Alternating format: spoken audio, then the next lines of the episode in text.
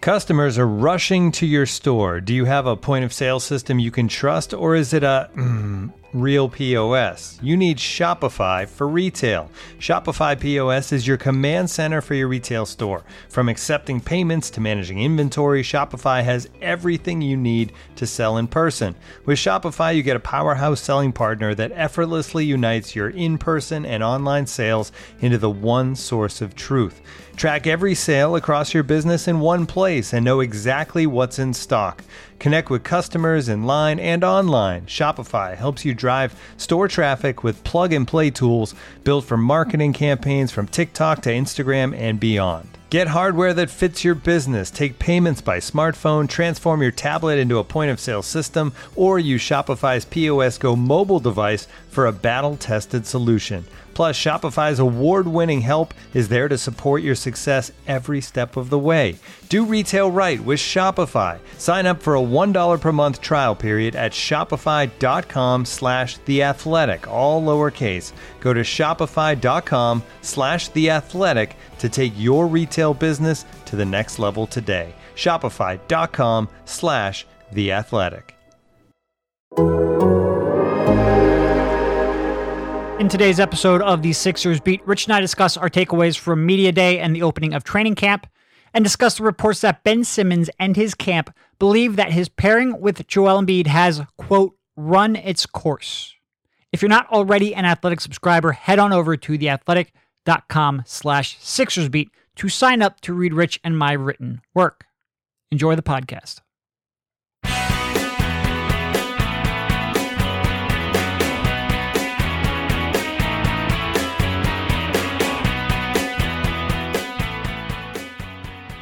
All right, welcome everybody. This is Derek Bodner, joined by Rich Hoffman on the Sixers Beat, part of the Athletics Podcast Network.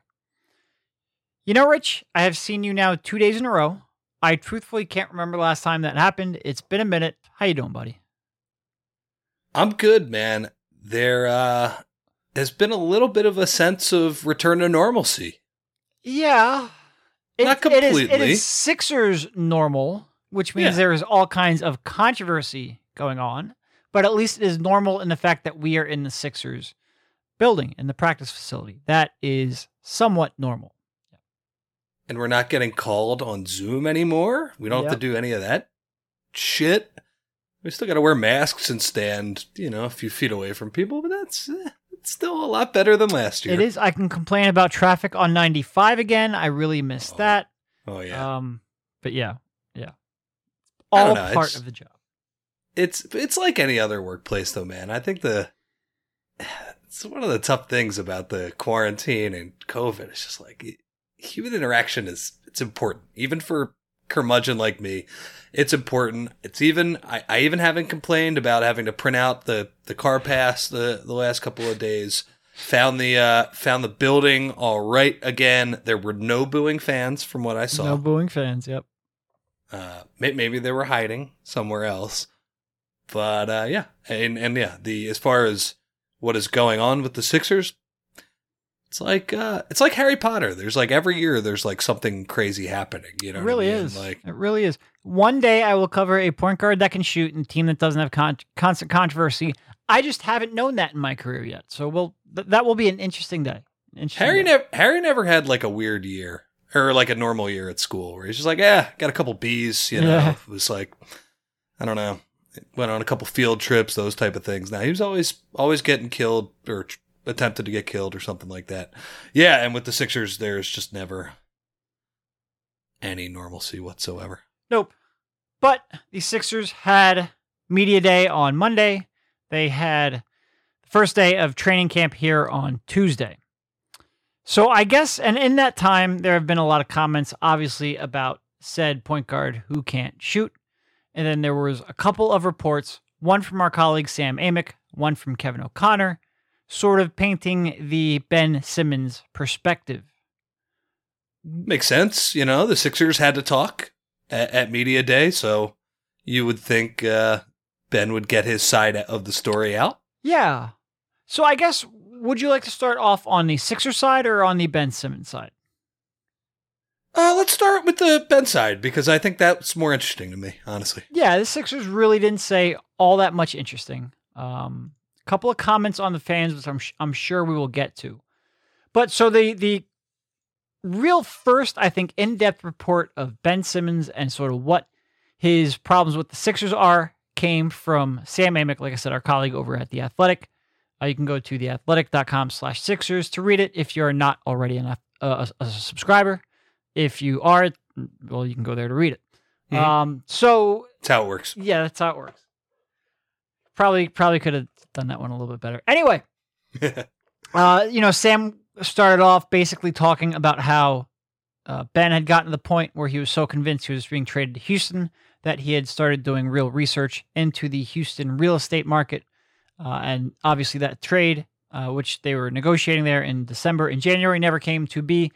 Rockets sent James Harden to the Nets, but it has been reported in the past that Ben Simmons and Danny Green were told that they were there was a, a, a strong chance they were going to be traded. So we knew that the discussions had gotten pretty far. Uh, it sounds like that did linger a little bit, which isn't entirely surprising. That is something that you and I had talked about as a potential sticking point uh, for a long time before that. we said it the night he, he didn't get traded. Yeah, yeah, that it was going to be curious on on how this was going to going to go, and it was weird in that like we thought, hey, he could be really moody after this, and then first off, he did not seem to be that moody at least initially. Yep. And he played his best basketball of the season in like the next month or so Yep. after that, but yes, it definitely lingered. Yeah, it definitely lingered. Um, you know, Sam came through. Uh, basically, the crux of it is, um, and and and in Sam's report, they dispute the notion that the fans are are the problem here. Um, they also dispute the fact that Ben could return. You know, Daryl Morey had used the analogy of Aaron Rodgers as, "Hey, look, this kind of stuff happens. We believe Ben can come back and be part of the team." Uh, the response from a source uh, with knowledge of Simmons' outlook said it's total bullshit. It it being the the chance that Ben would come back, you know, and then and then Sam gets to the, sort of like the core of it, and let's see where is. You know, it, it says that uh, there's a bunch of layers to it. He's clearly hurt by the way in his eyes he was scapegoated after the Hawks series, um, but the issues between the Sixers and Simmons started long before that. There is basically uh, where am I? People who have intimate knowledge of how he sees the situation continue to insist that he's done playing with Embiid. There's not nothing personal about this choice, it seems, but the 25 year old Simmons has clearly decided that his career is better off without Embiid blocking the one- runways in the paint that he so badly needs to succeed. Um, as he sees it, uh, the organization's choice to build its basketball ecosystem around Embiid's style simply isn't conducive to the way he needs to play. So while Embiid insisted to reporters on Monday that he wants Simmons back, this much is clear the feeling is not sh- mutual. Uh, Sam has another source in there saying that it, it being the pairing, has run its course. There was then a sort of follow up article. I don't want to say follow up because I'm sure that um, Kevin O'Connor of The Ringer was working on this well before. He has way too much detail in there for it to be a true follow up. Uh, but he he says pretty much the same thing. League sources say the primary motivation for Clutch Sports' aggressive holdout is to steer him to a team built around him on offense. No matter the roster makeup in Philly, he will only ever be the number two as long as Embiid is healthy. So, I mean, I don't. Do you even really care too much? I don't. I'm not sure I'd necessarily care all that much why Ben wants to move on. Um, yeah, I, I, I, I mean, I think that's kind of interesting. I don't know. Oh, I, I, think yeah, it is. It is. I think I'm just burned out. I mean, I, I think the idea that he's, you know, I think in KOC's report it was a description of "it's not you, it's me," which, uh, sure. you know, the the classic line. sign, yeah, yeah, Uh, but the idea that Ben Simmons wants to be, and, and you know, I think it's it's very interesting that he's saying, you know, hey, I want to be Giannis light. You know, I want to be the man on a team. I want to be the number one option sure. when he was afraid to shoot the Sure. fourth. I mean, coming off, but okay, but that seems to be the I don't know the rationale from from their standpoint. And obviously, it's not just one factor, but I I, I do think like they they, they wanted to, you know, his representation at Clutch are, are being honest about this. They think he can be a lot better in another situation besides the Sixers. Now, do I really agree with that? No, but at least that reasoning has gotten out there more than, hey, we just don't want to be in Philly. Yeah. Um you know, I think so if you just completely zoom out and ignore all kinds of context, just ignore all the details about the situation. Is there a better theoretical fit for Ben Simmons offensively? Just offensively, because I think once you start getting to stretch fives who can also protect the rim, you start coming up to a very short list. But theoretically, would there be a better system and and and and and, and team and teammate and other star player to make Ben individually marginally better offensively? And I'm couching that with a lot because I think you have to. Because I think even, but so to go back to that, yes, I think you could devise a perfect five man pairing where Ben individually could be marginally better. You know, I think people will talk about, well, Joel Embiid can shoot. Well, yeah, he, he can, but he's still posting up a lot. And that's going, you know, Ben is never going to be able to play off of a post up well with his current limitations. Uh, so I think you could devise a not only a, a better fit in terms of a center to play next to him, but a better co-star style of play that would fit better with Embiid. And I think that the high usage co-star is as much an important part of that discussion as it is center. But the limiting factor with Ben Simmons, what will unlock Ben Simmons, is not devising a perfect five man unit around him. The same limitations, the same reason he's not reaching his current ceiling, that lane was wide open for that dunk. Those free throws were not contested. The same limitation, the same fear of failure, the same skill sets, the same lack of development are going to eventually inhibit him. And that's why when I said it, could he be marginally better individually? I couch that very much because he would be marginally better. He's not going to become Giannis. He's not going to reach his potential or his ceiling until he fixes the core fundamental problems. So, yes, ignore all context, ignore everything else around the situation. Theoretically, a high post up center is not the perfect fit to unlock Ben Simmons' skill sets, but his skill sets are going to be wasted if he doesn't fix his core underlying issues. So you said may he be marginally better offensively, Okay, maybe. You know what? It might not. Is definitely not going to be marginally better though. Team. If you find him in that situation, The yeah, team, the team, yeah. the team is going to be worse to maybe significantly worse if he's the best player. And I thought it was. I kind of laughed when you said there's a small group of stretch fives that also protect the rim. You know, who's a stretch, kind of a stretch five who, who protects the rim? Joe, Joel Embiid. I'm Yeah, just saying. I do think that the the amount of post up plays though factors into it. Yeah. yeah. So it's, not, it's not like Embiid's going to be Brook Lopez, you know, No. offensively.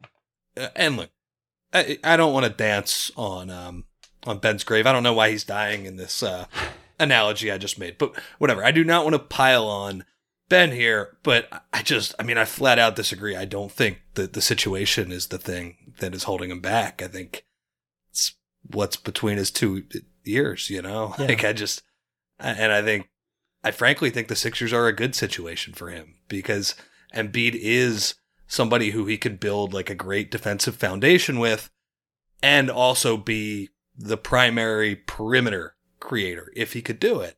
And frankly, he can't do it at that uh, at that high level. And you know, it's just we have been over this, but the idea that he's Giannis, Giannis is one of the greatest. Like he's he's essentially Shaq in the modern era. He's Right. that good. And Ben shoots hook shots because he doesn't want to get fouled. So right there, there there's a difference there and ben is obviously he creates a ton of three pointers um you know I, I was thinking about this today like I, I do think like it's going to be pretty interesting to see what the sixers look like without him to start the season because I, I do think as a regular season contributor we, we might be underrating him a oh, little bit not- 100%. yeah. but uh yeah the idea that he's just a situation away from being unlocked at this super elite level i i, don't see it now I mean, you It- and I, we just had a podcast a couple weeks ago, maybe a week ago, maybe two weeks ago, where we sort of poo pooed the idea that uh, there's teams around the league going, ah, we just got to get him in our system and he's going to be a, a superstar foundational piece. Like, I don't, I, I, and look, I get his own agency and represent, representation is probably not the best place to get an unbiased read on his potential. Uh, they're probably clinging to that 16 game stretch or whatever it was back in 2017 18 a little bit too hard, or maybe that Jazz game a little bit too hard. The Jazz reason, game, the maybe reason, the maybe when Embiid went out, like the Lakers game in 2019-20 when when Horford was there. Yeah, yeah. and and okay, keep keep before I. I mean, just interrupt it, it, it's like you said. The eventually he's going to get fouled when he's the number one option. I don't care how much spacing he has around him. If he's not confident stepping that line, if he's not confident um, being, look, I'd love to say a jump shooter, but certainly if he's not confident in stepping that line, he's eventually going to stop attacking the rim. I don't care how much space there is. It's just, it's delusional to think that this is your issue. And like I said, I'm leaving a tiny fraction of a, you know, because I think there is, like, we've spent time talking about how this isn't the most natural offensive fit between the two. Certainly, a, a post up center, he, like I said, he's never going to find a natural role next to a post up center. There's just we, how many how many years have we been talking about the dunker spot and like, well, why can't they figure out another way? Well, there really isn't another way. There's no way to hide him when Joel Embiid's posting up. There's no way to make him effective. Not sure there's a whole lot of ways to make him effective when he's off the ball with any other star, but that's a, a he can deal with that when he gets wherever he's going. Uh, so I think there's some truth conceptually to his position, but I think he's ignoring that. Like, yeah, if he was able to reach his current ceiling, would the fit maybe be better somewhere else where he could have a a, a better team constructed around him? Maybe, but he's nowhere near reaching his, his ceiling, so it doesn't really matter. The other thing I was thinking of too, when you want to be honest, we're not talking about five game stretches, 10 game stretches one good game against Rudy Gobert. You got to bring right, it every right. night, man. And last year, he had all these long stretches that were just dog shit offensively. And it's, man, does that not fly when you're the, the best player on the team? And the other thing I'll say too, you don't want to play with Joel Embiid anymore. Fine, you're going to see what it's like being a really good perimeter defender and how much of an impact that can have. You yeah. know, if you if you just have average teammates around you. So, yeah, yeah I mean, like, look, I I think he's and his agency are being pretty delusional in, in their thinking here. But hey, like at least at least their thinking is out there, and yeah, and they're you know they they think he can be better. But I, I just it, it's really tough to it's it's a tough sell to do that right after those playoffs. Sure. It just is like. We, we need him to be honest. We need him to like you're you know, the one just, being held back. Like like dude, we all just witnessed you collapse in the biggest of stage. Like come on. Yeah. Uh and that's the other thing too about this is you know, you look at all these great teams around the league. Uh, you know, who who, who would you say is the championship favorite this year? Oh, it's I mean, it's, I think it's Brooklyn pretty pretty much running away. You know why? Because they got three guys who who like could actually run the offense and, and, maybe get it to a top 10 top 5 in Harden's case you know top 15 level in Kyrie's case well at, at least all... at least when they're outside of the New York metropolitan area then they have sure. two yeah sure and they all play on the same team so you know I I don't know does he want to be you know a guy who gets his average up to 20 points and 11 assists and his team wins 35 games or something like that. Maybe. I don't know. Uh, but yeah, I mean, the idea, the idea that a change of scenery is the going to uh, fix his confidence issues and his lack is, of skill. Yeah. Is that it? No, like, I know. I look, know. he could be, he could be better elsewhere, but that's to be because he gets himself right. not because, oh man, like the big man's not standing in my way anymore. Yeah. And like I said, I think he can pro- like a change of a scenery, a change of teammates could make him marginally better individually offensively. And I'm I'm so many qualifiers because, like you said, he's not going to find a better uh, defensive pairing out there. Certainly not one that can then also provide spacing when he needs it. He might get better individuals. And I, I go back and I look at his his time with Horford, and I think he was averaging pretty much the same points per game on like 5% better shooting and maybe assist per, an assist per 100 possessions more. So he was individually both a little bit higher volume because of the assists and also a little bit more efficient. Like I think there's but we're talking marginally, fractionally. You're not changing who he is fundamentally as a player. And I don't think it's going to change fundamentally by moving. Like would Minnesota be like maybe the perfect fit for him offensively? Yeah, it would. Yeah. But they're not going to be a like a top five defense. Like you're not you're not going to have the team success that you would here with whatever.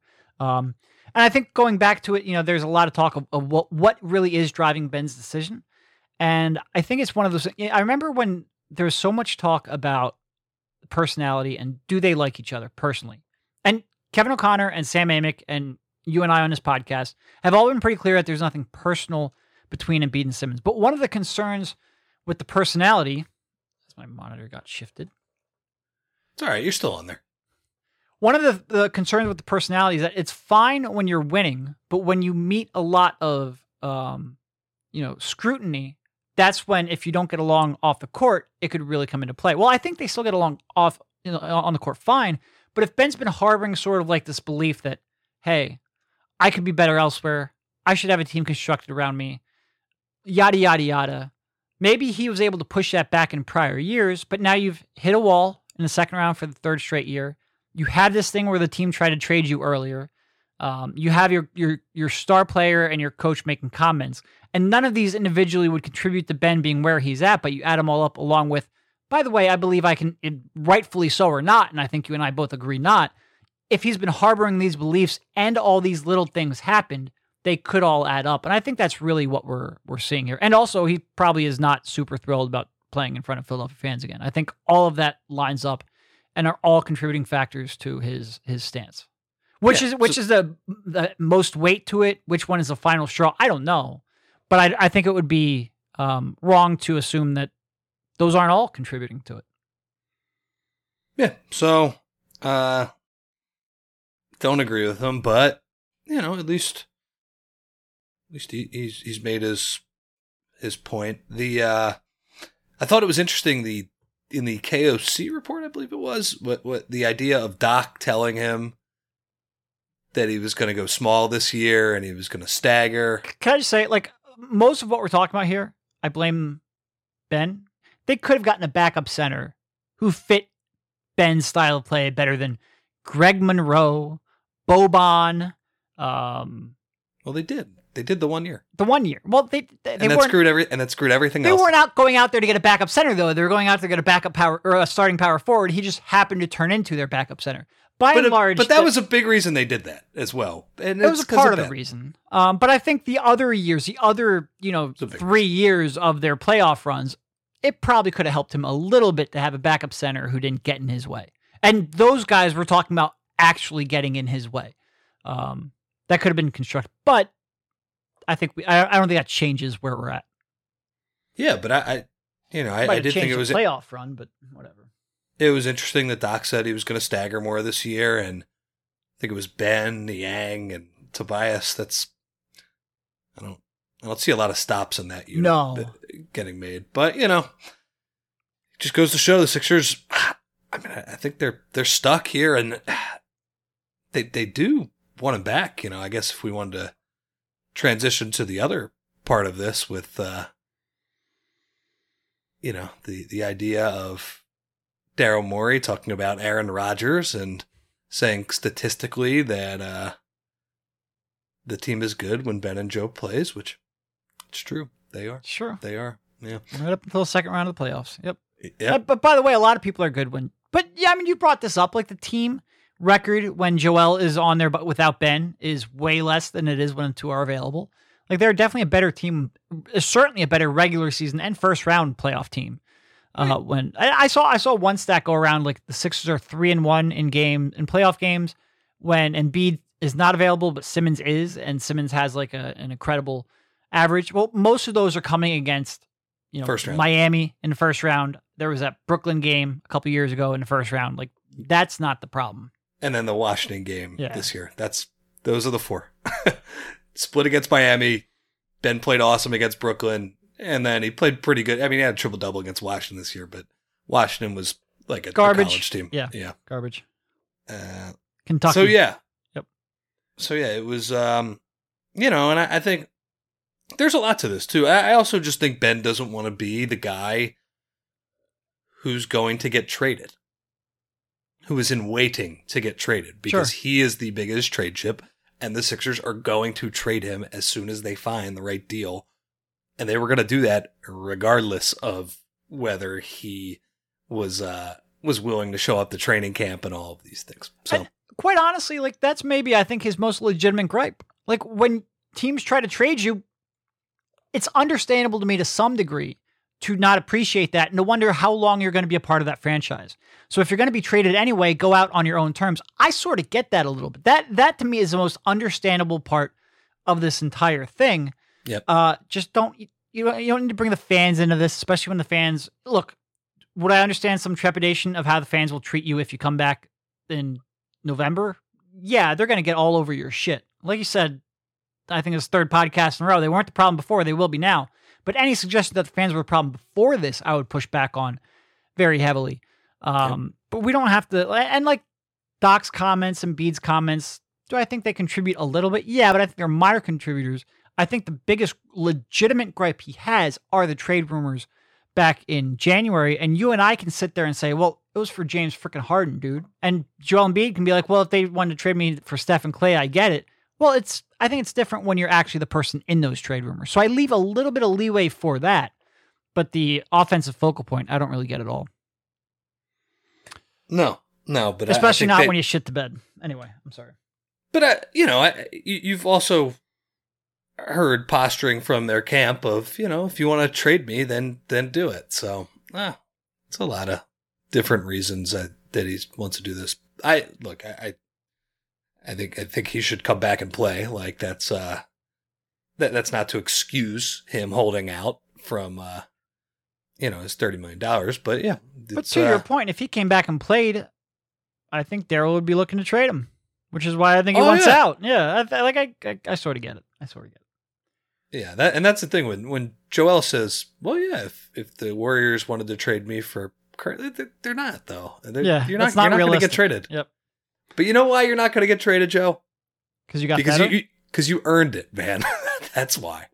So, uh, it look, I, I get that though that it's it's a shitty feeling knowing, hey, I am the guy who they're going to trade. Like it, to even call it a trade rumor too, like no, no, no, it's a fact. Like he's going to get traded. Yeah. He was going to get, tra- r- regardless of whether he held out or this was like a circus this offseason, and regardless if he collapsed in the past uh, in the past playoffs. Let's say he was just kind of average and they got, you know, they got bounced by the the Bucks in the next round in in six, and it was not this whole big dramatic shit show that it was.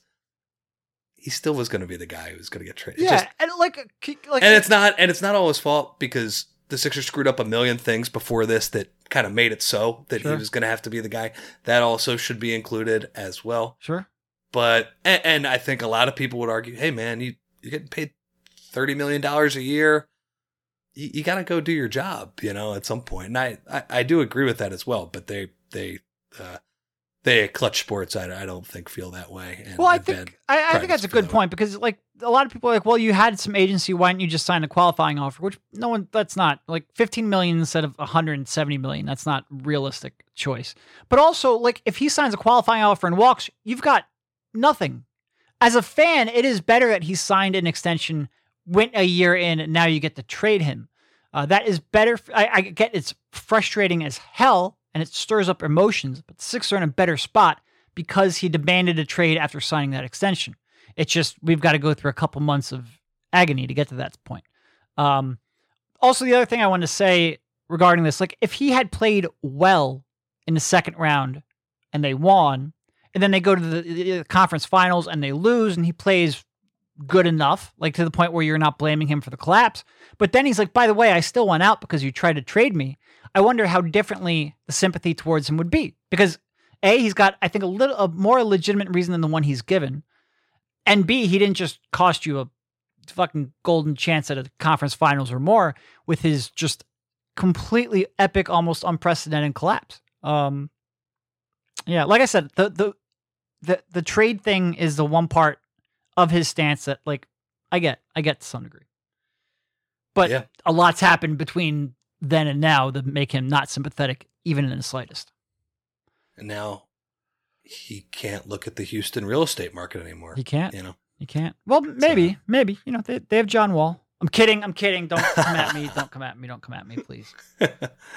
I will be honest. So when I started reading Amick's report about um, you know, we got a, a little bit of heads up before it came out. When I started reading it and it mentioned Ben looking for real estate, like I was like half asleep and reading it. I'm like, no, there's nothing to John Wall. Is it? This can't be happening. And then I read the whole thing and woke up. And um, yeah.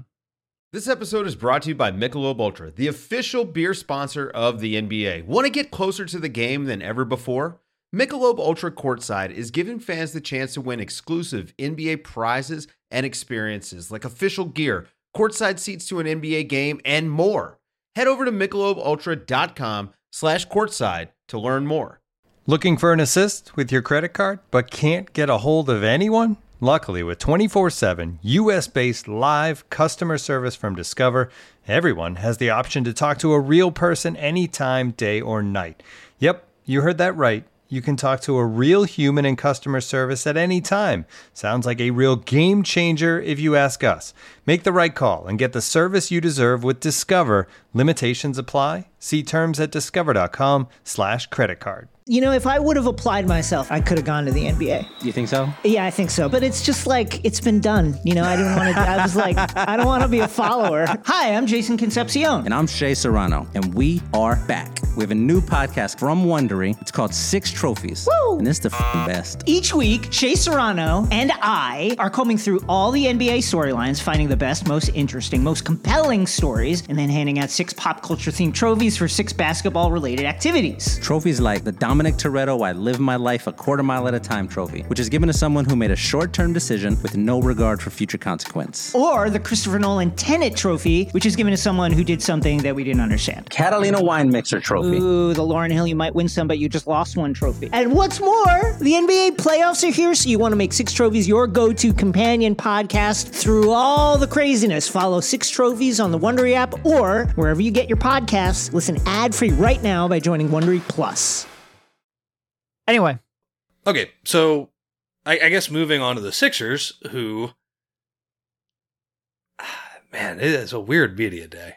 It's just yeah, you had you had you had Doc Rivers open it up, legitimately open it up by patting himself on the back for the almost miracle run that they had to uh to finish last season.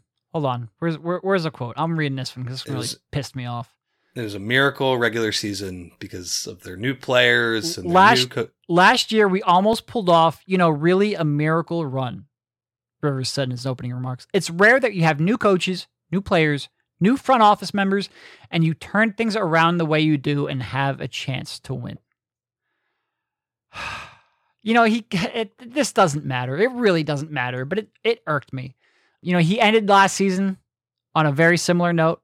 Uh, what exactly did he say following the uh, this this team that it, right? He compared it to a team that got swept last year to point out how much progress they made. Look at the mess I cleaned up. Yeah. and he had three months to think about it, and he came back and he called it a miracle run. Uh, no, losing to the Hawks. The, they really beat up Hawks, too. The injured Hawks in the second round after beating a garbage Washington team in the first round It's not a miracle run. Uh, the one seed lost to the five seed, including game seven on their home, including two games where you blew 18 plus point leads. Was not Kurt Russell is not walking through that door to make another miracle movie. It's not going to happen. I'm sorry, Doc. That was a disaster, and you can't insult us like that by rephrasing it.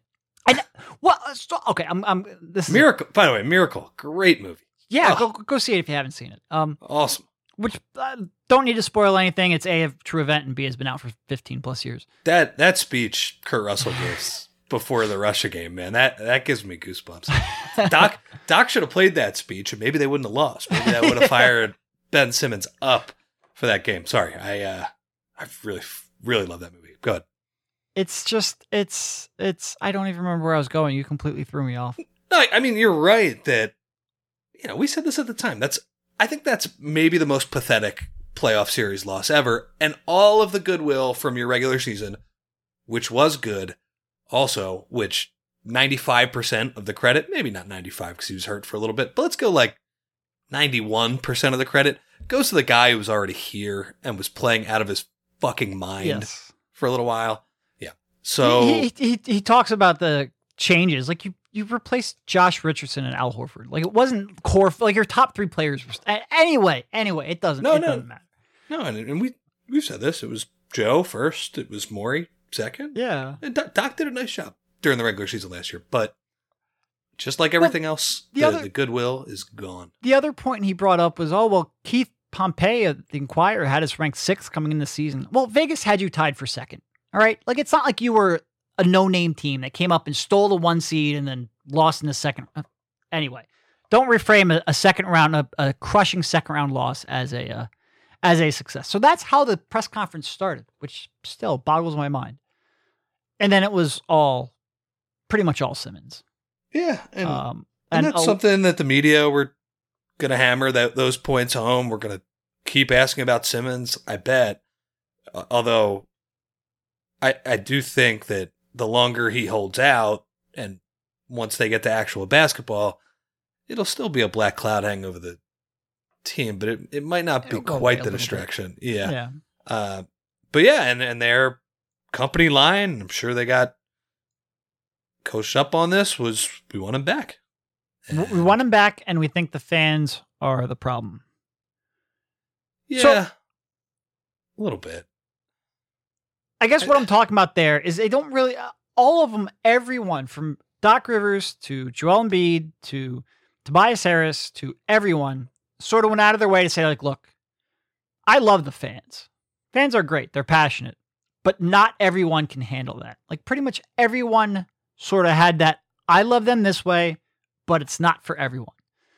And like I said, on the one hand, I sort of get it if we're projecting forward to how Ben will be received when he comes back. On the other hand, I don't get that if we're talking about in the past and how the fans have treated Ben. Yeah, no, and that's the the problem with it is that it's window dressing on Ben's problems. You're Sure. it's it's the reason why Ben hasn't gotten any better because nobody is confronting him to the level you need to. You still have Joe dancing around. Oh, you know, he's very good in the regular season. You have Doc going back to I'm back to focusing on the things he can do. Yeah.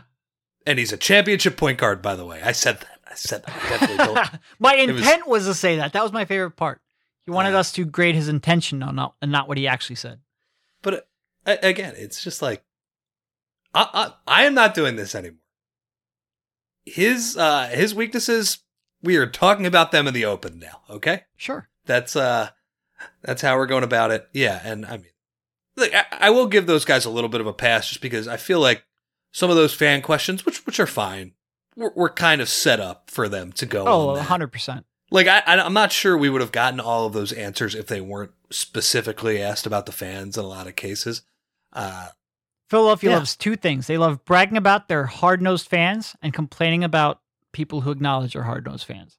Uh, Well, and I- that was and there's no city that likes to talk about are we good fans more? Like Yeah. there's no there's a do they love us? You know, like Yeah. it's uh yeah, it's it's in it's a weird place. But I, I mean it's just like when when you hear things like like Joe says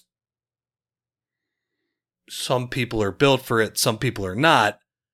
I would say some people are built for cutthroat NBA playoff basketball and Yeah. some people are not. yeah. And, Oh, and I think that's yeah. that's the actual truth here. Like that's that's closer to what the what the problem is. Like some people are, you know, when things get tough in the NBA and uh, you know, things the other team scouts you and it's not easy and it's 'Cause here- physical. here's the thing: if you do what you did in Minnesota, First Take is still going to have an opinion. Shaq is still Mhm. going to talk about it. Barkley's still going to talk about it. I don't think it's a local pressure that is at the core. You're 100 percent right. And look, is this Philadelphia and the rabidness of the fan base and the size of the fan base make it fractionally more difficult to come back from an epic collapse of that nature and just completely turtling up? Maybe. But the core of the problem is still what you did in the playoffs.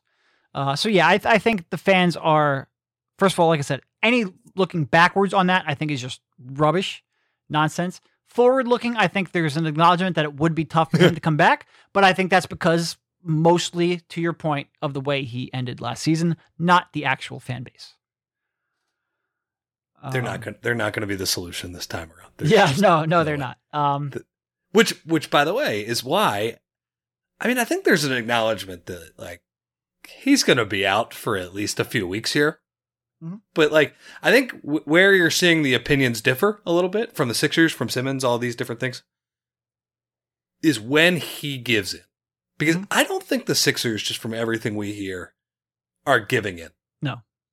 This, I this, this right now is their most like difficult spot. This right now is when it's most uncomfortable. It will ease up unless he comes back and goes full Jimmy Butler. Or they completely suck Yeah. in a way that you know i don't know. And and it's you know as far as them you know how, how they do with that i guess we we'll get into maxey in a little bit but i don't know. If if joe is healthy i, I don't see them completely sucking because if you you have one of the top six or seven dudes in the league and he's healthy you're not going to be horrible. No, but if there's anything that happens where he's missing two, three weeks, that's when it could get uncomfortable for sure. it's trouble. Gonna hear a lot of uh i don't know drummond will save the season and uh it was that's what i mean like in an for a normal nba team the joel drummond playing against each other in a scrimmage today would have been something that everybody pointed out Oh well, Oh, did, did, did you see Drummond trying to get like a high five from Joel and Joel just ignored him? yeah and and that was a funny little zapruder on a no but they, they had other videos where they look like they were getting along Oh no, it was. I, I think it was blown up because of the previous interactions between them for sure. But it, that was the kind of thing that we should be talking about on this podcast, not Ben Simmons' wishes. Yeah. for a normal boring and i mean boring in a positive way because there's not as much controversy team that would be i mean it wouldn't be the number one subject just because it's like you know some of it is manufactured uh old twitter beefs and stuff like that but it, it wouldn't be a complete afterthought in the way i didn't even realize drummond i was like oh uh where, where is he oh yeah he's the guy Yeah. yeah he's the guy matched up with Embiid, and and nobody cares about that. So No, we Uh, would we would be spending twenty minutes talking about Tyrese Maxey's shooting drill that he had with Shake and Seth. That's what we'd be talking about. been a, been a while since we picked up some video. Yeah, especially jumper videos from point guards. And this one's actually kind of good. He looked good. Usually it is Markelle videos, which uh, or Ben videos or Ben free throws or shit like that. Man, Mar- Markelle video day that was amazing. Uh, Well, that's And, why uh, when you were saying like like this will get back to normal, it'll be like that will be a completely foreign feeling to me. I don't know what like a normal training camp is. what what a day that was though when the uh, the recently retired JJ Redick, congratulations on that, uh, snapped at us and uh, said stop filming this professional basketball player who's unable to shoot a basketball. Who that was like- has has 23 hours and 50 minutes of the day he can shoot without the media and did not have to be out there. Uh, how dare you take video of that? Yeah. Um. Look, and I, I don't even really care. Like, I, players should have the back of other players. Um. I mean, we had JJ on the podcast and we we, we talked about it. Uh. I don't have a problem with JJ sticking up for him. Just like, you know, Danny Green was talking about how he was sticking up uh, for his teammates. He will always have his back, his brother's back. I I get that. But yeah, I, miss I miss talking about broken. No, I don't. No, I would like to talk about improving jumpers. yeah, which, but uh, okay. Yeah. Uh, the only other thing I really had with with with the press conference, this sort I of ties. I thought Embiid was kind of interesting. oh yeah, no, I mean, it, it, it would, if you haven't, go, go to YouTube, just search Joel Embiid Media Day 2021. Watch his whole thing and so you, you get the whole thing in context. He was he was pretty clear about that. Uh, joke, joking for the most part, um, clear about that. But he was, you know, go watch the whole thing. He he went through, I think, a big range of emotions where you could see like a little bit of annoyance, but he wants him back, and uh, you could see, I, I- think, both sides. I think Joel, think Joel's a conflicted person. Yeah. Well, I think it's like we all are. You know, Ben Simmons is a walking contradiction as a basketball player, and nobody knows that more Than than the guy who plays with him. Yep. than the guy who's very plugged in how he ticks and um yeah, the the other best player on the team. I it's funny when you see stuff on Twitter like, you know, I, I see some stuff like because Joe is right. You, you know, you tweet out one sentence from his answer, and he says, "Well, don't don't do that." He's like, "Play the full answer," and it is kind of funny because you're sitting there like, "Dude, you just talk for like six minutes. Like that's Yeah. that's a It's That's not a getting on pretty long Twitter. answer. I, I know Twitter upped the uh, the character limit a couple years ago, but that's not getting on there. Yeah, No, and by the way, I, I know the video limit. That's uh, I believe it's 220. Yeah, exactly. Two I don't. Yep. I don't think one of your answers even fit in in, in that limit. So yeah, I, I mean, but you could just see him going through the same thing that that we are and trying to wrap our heads around this. And you know, it's funny when he's like, we all have to play to our potential, and it's not just Ben. It's me. It's Matisse. It's Shake. And and I'm just sitting there laughing, and I'm like, The subtext is, but Ben, like you've got to play to your potential. Yeah, I'm just laughing, thinking like, you know, Shake's potential is like it's a little, it's lower. not. it's not- a little lower than It's Ben's. not nearly as important. Yep. I, th- I think Yep. Shake's get. I think Shake's getting a little more out of his talent than Ben, in my in my opinion. I, but that that's what I mean, and you know, that that didn't blow up as much. I was kind of surprised his comment about uh the shooting videos Yep. because We could use that. yeah, we- I'm sure you've all seen them. He can't help himself. He just no, he can't. it's like I've said before, like even if he uh and and I I do think he recognizes Ben's talent. Like I think he would agree with the point that we made earlier. Hey, like I think we are underrating a little bit how much he helps you in the regular Oh, I think he would agree with with creating shots. I think he would agree with defense and what he adds. Like I think they're and getting into early offense. Like I think he, like you said, Ben's a walking contradiction. Joel's a very small, smart basketball player. He he gets all that for sure. but he would also agree with Shoot the fucking ball. Yeah, is this guy serious? yeah. I get in, I get interviewed what 200 times during a season. I don't, I don't know what the exact number is. At some point it's going to seep out. What, what are we doing here? Yeah. And uh I mean, look at look at look at the way we talk about Ben. Like there are some people who will say that we make excuses for him constantly, and some people who, over in previous years, would have said we were constantly criticizing him. It's because it's both right there. It's both so fucking obvious that you have to. It, anyway, anyway, uh, what else do we have here? I guess we can just go go to Maxey. Maxey was w- running with the runs. He- running with the runs. yeah. he was he was just pooping his pants all, all on the floor. Maxey was running with the ones during uh, the opening of training camp. It was Maxey, uh, Curry, uh, Danny Green, Tobias Harris, and Joel Embiid.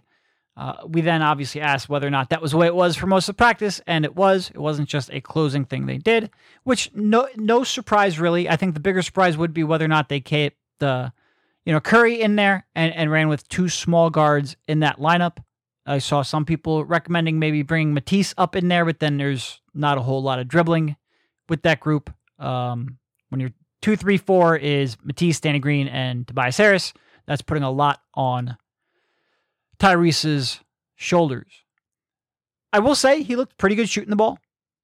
It's an open gym. Most NBA play, not all, most NBA players look pretty good shooting ball in open gym, but I think he looked better than he did. Well, not that we saw any open gyms last year, but he certainly, I think, looked a little more fluid and comfortable uh, than he did shooting ball in game action.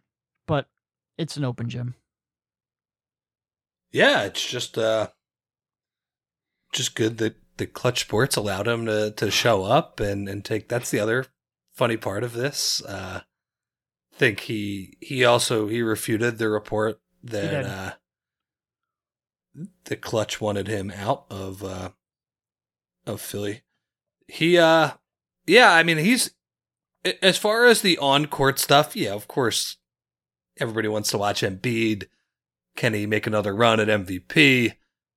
What other ridiculous shit is he going to be able to do this year? Like, obviously, that's the most interesting, fun part of the team because he's awesome. But I think, in terms of like how good are the Sixers going to be to start the year, Sure. Maxi is by a mile the, the Yeah. most interesting storyline here. And uh, They need him. Yeah. to- like if they, if they're going to be a, a really good team without Ben Simmons, without a trade, they need him not to be like encouraging good. They need him to be like good, good, pretty quickly. Like we're talking 16 points on a, we'll say a 56% true shooting, like something in that range where he can credibly create half court offense efficiently. And that's a lot to ask for a 20 year old. That's a lot to ask for a 20 year old, which is, um, yeah, Be really interesting. Well, it's and it's different for him too because you know when he was the fan favorite in last year's playoffs and he was the guy everybody loved, he got to play the role of just the guy to go get buckets and you know shoot. I don't know, like yeah, I- remember I was saying that during the playoff games last year. It's like, man, the crowd goes nuts for this guy, and then like you look at the box score, and it's like four of nine for eight points. Yeah. yeah, it's like three of ten for seven points. It was like, yeah, but the, the- I think the fans would be like, yeah, but those were a good seven points. Like those were allowed seven points. That can't happen this year, like because they won't be as good. And it's it's a different uh calculus for him as well because you know fr- from being the instant offense off the bench. All right, you're playing with Tobias Harris and Joel Embiid and Danny Green and Seth Curry are these great shooters that need driving kick opportunities. Tyrese Maxey, it honestly, Doc gave a I don't know, I was like, what what do you expect from him this year? And he was like, do you expect him to be you know, what what type of improvements? He says, I don't know. Uh, You know, he's not a point guard. Uh, you know, he's Yeah. he's just learning the position. I was thinking like, you know, that's a fair assessment of of where he's at. I, I agree with you. A tiny bit of an ego boost boost might have been okay there. Yeah, yeah. Don't I take the like a maybe like half of the Ben Simmons tact, maybe you know, with Tyrese Maxey. You know, it, I feel like Doc either has to just build a guy up completely, or He's Like, way you know, too the honest. rookies. The rookies. He's I'm gonna be on your ass the whole time, and I don't know. Maybe there's a middle, and maybe maybe he's acting differently behind uh, closed doors. Al- Although I do think he he was tough on, on Maxey last year and trying to move him along as a uh, as a rookie. But it's like you said, you know, the idea of he hasn't been a point guard for that much of his career. I don't know how he's going to do. Well, he better be good Yeah. because guess what? Your your defense isn't getting better. Yeah, and a lot of the, especially in that starting lineup, a lot of those players he's playing alongside of, like you're not going to ask Seth Curry to ramp up his usage by a huge degree, not for an 82 game season. Same thing with Danny. Danny can't. I mean, we saw Point Danny. We we saw Point Danny. You can't you can't ra- ramp up Danny Green's usage rate high. Like that doesn't work. There just aren't really that many players in that starting lineup who you can really say, okay, we need you to do more. Maybe Tobias a little bit, but I think we've all seen when like, when Tobias Harris takes a bigger role in the offense, it's not good for the offense. You need you need Tyrese to be good, like not promising, not encouraging, good. Um, and look, could I think a I think he's going to get there at some point. I just don't know if it's going to be yeah? now. No, I like I like twenty I years like old. Tyrese a lot. It's uh, it's just it's a lot to put on his shoulders. It's a lot. Speak, speaking of point, Danny, we we should eventually do a ranking of like the ten most ridiculous games we have seen over the uh the last five years. The two that come to mind right away: that point, Danny, that Nuggets game where Maxey scored thirty nine points on thirty three shots.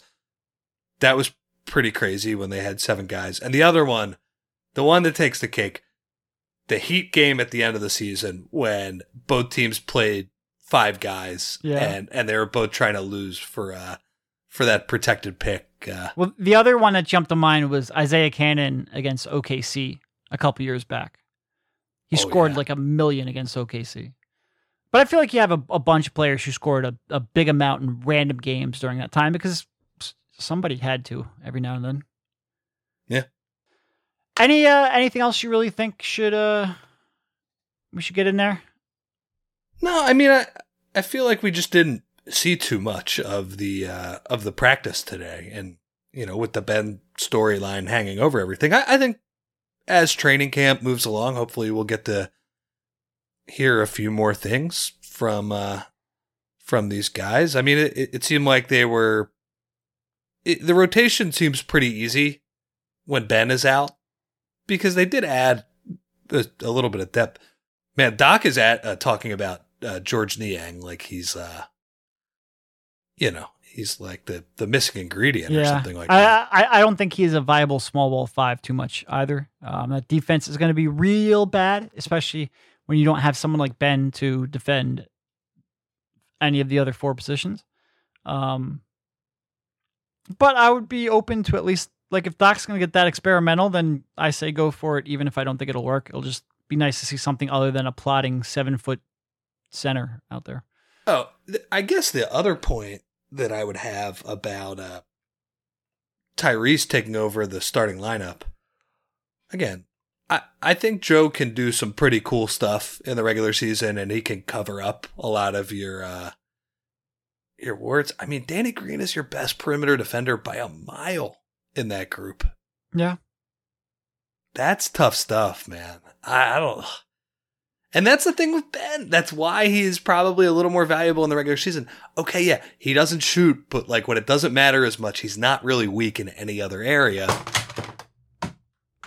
Wow, that that monitor is just just all over the place. So I've gotta I've gotta tighten up a screw apparently. okay, the uh, yeah, but but Ben uh,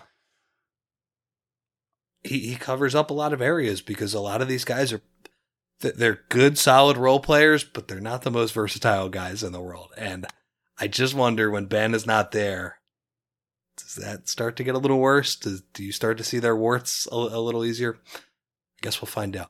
That we will. Well, my monitor is in the process of falling over again, so we're gonna cut this one off here. Thank you, Rich, for jumping on. We'll probably talk to you later on in the week, uh, when we've hopefully seen a little bit more basketball, Yeah, just a little bit. a Yeah. little bit, uh, and have a good one. See you, man. As you've probably heard by now, we've teamed up with BetMGM this season. We'll be using BetMGM lines to make all of our picks, and we'll have special offers for our listeners each week. If you haven't signed up for BetMGM yet, use bonus code The Athletic, and you'll get a one-year subscription to The Athletic, plus up to a fifteen hundred dollar first bet offer on your first wager with BetMGM. Here's how it works. Download the BetMGM app and sign up using bonus code The Athletic. Make your first deposit of at least $10. Place your first bet on any game and claim your voucher for a one year subscription to The Athletic. See BetMGM.com for terms. U.S. promotional offers not available in D.C., Mississippi, New York, Nevada, Ontario, or Puerto Rico. Gambling problem? Call 1 800 Gambler. Available in the U.S. Call 877 8 HOPE NY or text HOPE NY 467 369 in New York. Call 1 800 NEXT STEP in Arizona. 1 800 327 5050 in Massachusetts. 1 800 BETS OFF in Iowa. 1 800 270 7117 for confidential help in Michigan. 1 800 981 0023 in Puerto Rico. First bet offer for new customers only in partnership with Kansas Crossing Casino and Hotel. Don't forget, if you haven't signed up for BetMGM yet, use bonus code The Athletic, and you'll get a one-year subscription to The Athletic, plus up to a $1,500 first bet offer on your first wager.